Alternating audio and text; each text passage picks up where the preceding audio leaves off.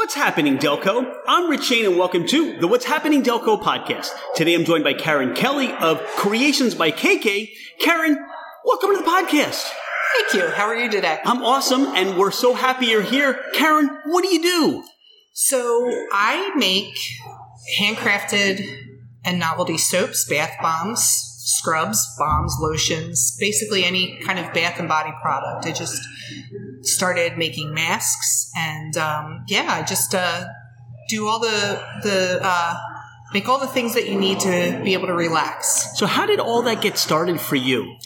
So I had a career in radio, and um, I have a lot of pain issues. I have RA, I have a nerve disorder, um, and I couldn't be relied upon to work a nine to five anymore. Just the stress would cause more pain. The uh, stress that corporate world brings that is usually unnecessary stress would keep me up at night. I wouldn't be able to sleep, and I can work in pain. I just can't function without sleep. So um, I was actually put on disability, but I don't sit still well. So I used to go to Lush and I would buy products for my clients and myself. I would go in there and spend five, six hundred dollars like it was nothing. Wow. And I couldn't do that anymore. That's why they call it Lush. Yes. I couldn't do that anymore. So I started making things myself. I even make a pain medicine, my, a pain lotion myself because I can't afford the dispensary prices. How did you learn how to do that? Research. Okay. I've done a lot of research. I've taken holistic classes. Um, basically, online, there's a ton of information out there. And if you go to the right sources, you can really find good, clear information on what to use in soaps for what issues, what problems. And that just evolved into making scrubs, to making bath bombs, to even making a lotion that has CBD, THC, and lidocaine in it to use for topical pain. Now, when people shop with you, what can people expect about the experience? Is it online? Do they shop with you directly? How do they find you? So I am online. I have an Etsy shop. And um, I do sell a lot that way, but it's usually the novelty stuff that brings people in that way. They're looking for something specific, such as like I have four pugs. So I started making a pug shaped soap because people are searching pug. If they search soap, they're going to get a lot of people. So I needed to find something to differentiate myself. So people would search pug and they would find my pug soap. And if you own pugs, you buy anything that has a pug on it. So they would buy the pug soap and then they would see my other items for sale and slowly become customers. But my favorite way to get customers is by doing pop up sales, craft shows. I like to meet people one on one and talk about their issues. I've met people that have problems like eczema, psoriasis, sensitive skin, and they can't find a soap that works well for them. Well, I make a donkey's milk soap that's got natural retinol A, has no dyes, no scents in it, and it works great. I mean, I've I've had great results with it, and I charge a lot less than what a dermatologist charges, and it, it's it's when I when I get a customer like that, it's very satisfying. Someone I can help. So, why Delco? What is it about Delco that's so special to you? I grew up here. I grew up in Ridley Township. I live in Ridley Park. Um, Delco is very unique. I even make a Delco soap that I sell more of than I care to admit.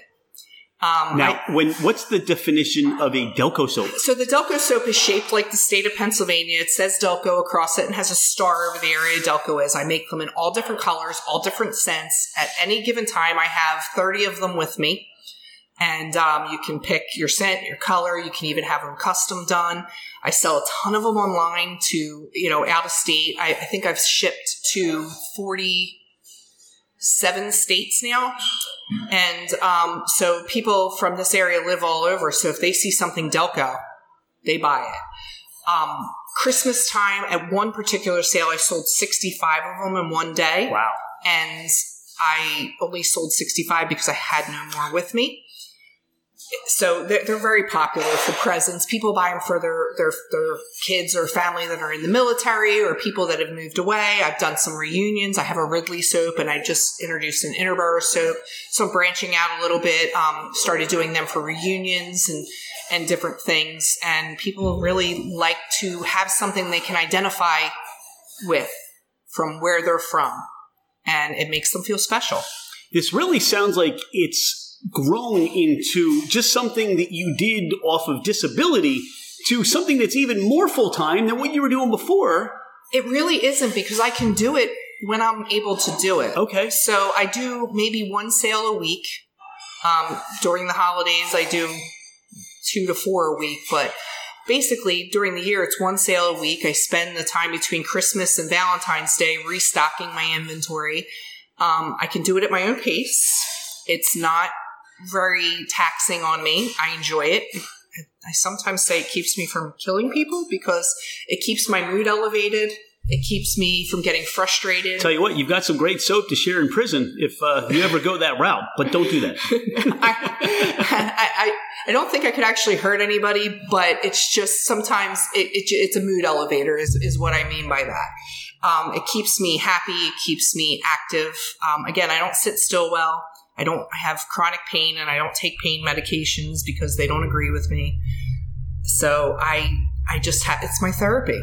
Talk about an aha moment when you realized you were onto something. Was it just once you investigated and did the research on the soap, or the combination of things, or the um, reply that you got from your customers? What was some of those aha moments for you? It was when I started going out in public and meeting people and talking to people about issues they have with their skin. It's something that I've always been interested in. I've always been a product person. Use good stuff on my skin. I don't use generic products on my skin. Um, I love taking baths and I love pampering. And so it's something I was always interested. But when I got out and started talking to people and found things that would help them, things that they enjoyed, things that they need, I started adding products. And when I started getting the repeat business, I get a lot of repeat business on my soaps. Um, I have a subscription plan that I have. Um, I have a woman in North Carolina that spends crazy amount of money with me every month just because she loves my products.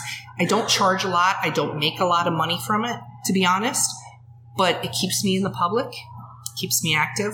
My pain medicine, my pain lotion, I mean, helps um, a lot of people with topical pain relief, and that makes me feel good when I have someone call me and say I need 10 bottles because the dispensary charges 40 to $70 for it and I charge 15 um, that makes me feel good and that makes me know that I'm doing what I'm supposed to be doing. I've reduced the stress in my life and this is what I, I kind of do for fun and it's maybe a few extra bucks. You've you've kind of touched on the thread of information as far as some of those answers, but besides your pugs, what gets you up in the morning? What motivates you? What excites you? Um, probably doing things like organizing events or booking shows. Um, hanging out with my friends. I love having dinner parties. I love having people over. I am a people person. I love interacting. I come here to the brick house and see the people here. There's young kids that work here and they're just great and they have so much good energy. When I used to work in radio, I had that from like the interns and it, it was just nice to be around that. You know, people tend to think this younger generation is lazy, but everything I see is the opposite. They hustle two, three jobs to do what they love to pay off their student loans. They did everything right and now they're they're struggling because they did everything they were supposed to do and it's not working like it used to. The system, I mean. So, um, yeah, it's it's it's, it's people. I, I, love being around people. you you feed off that energy. I right? feed off good energy. I, if I meet someone People that ha- has you. good good energy, I love being around that. Um, I've done everything I can to eliminate bad energy and stress from my life, and I'm I've never been happier. It's amazing. Okay, now you've been making these soaps and the bombs and the masks and the scrubs. Was there a time, at least when you got started, that there were some challenges or things that you had to overcome, some struggles that you may have said, "I'm not doing this. I may go a different direction." Yeah, I mean, I have a I have a top fifteen soap, but I didn't just make fifteen soaps. So there were certain combinations that sounded good on paper that didn't work out, and you know, I had batches of soap that I either donated or or just just got rid of um, because I wasn't happy with the way they work. I like to look people in the eye, so I want to put out a product that works well, that's affordable. Never going to take money from somebody if I don't feel good about what, what's behind it. I did that in radio when I was asking for hundreds of thousands of dollars, and I do it with a six dollar bar of soap. Where do you see creations by KK over the next couple of years? What's your desire for your business? Where would you like to see it go? I, you know, it's not for me. It's just about having the product in people's hands, and I'm pla- starting to plan events, getting involved with vendors, helping people grow their business.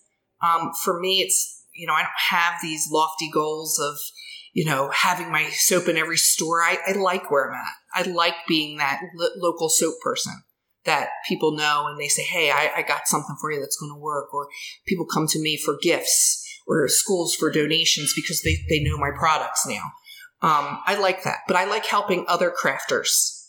Um, I'm working with some people that are, are doing a craft show that I'm involved with. That yeah, talk about some of these because you sound like this is not just a one and done planning of an event. Right. It sounds like you're really engaged in creating multiple events over the course of the year, right? So talk about some of the event creation that you do. So I, I developed a partnership with the Brick House in Ridley Park. I do a lot of uh, pop-ups there. I and Denise is going to be one of the guests on the podcast. Absolutely, too. and she's wonderful, and her husband John is great too. They're just they're just really great people. They've they've uh, cultivated a really good staff here.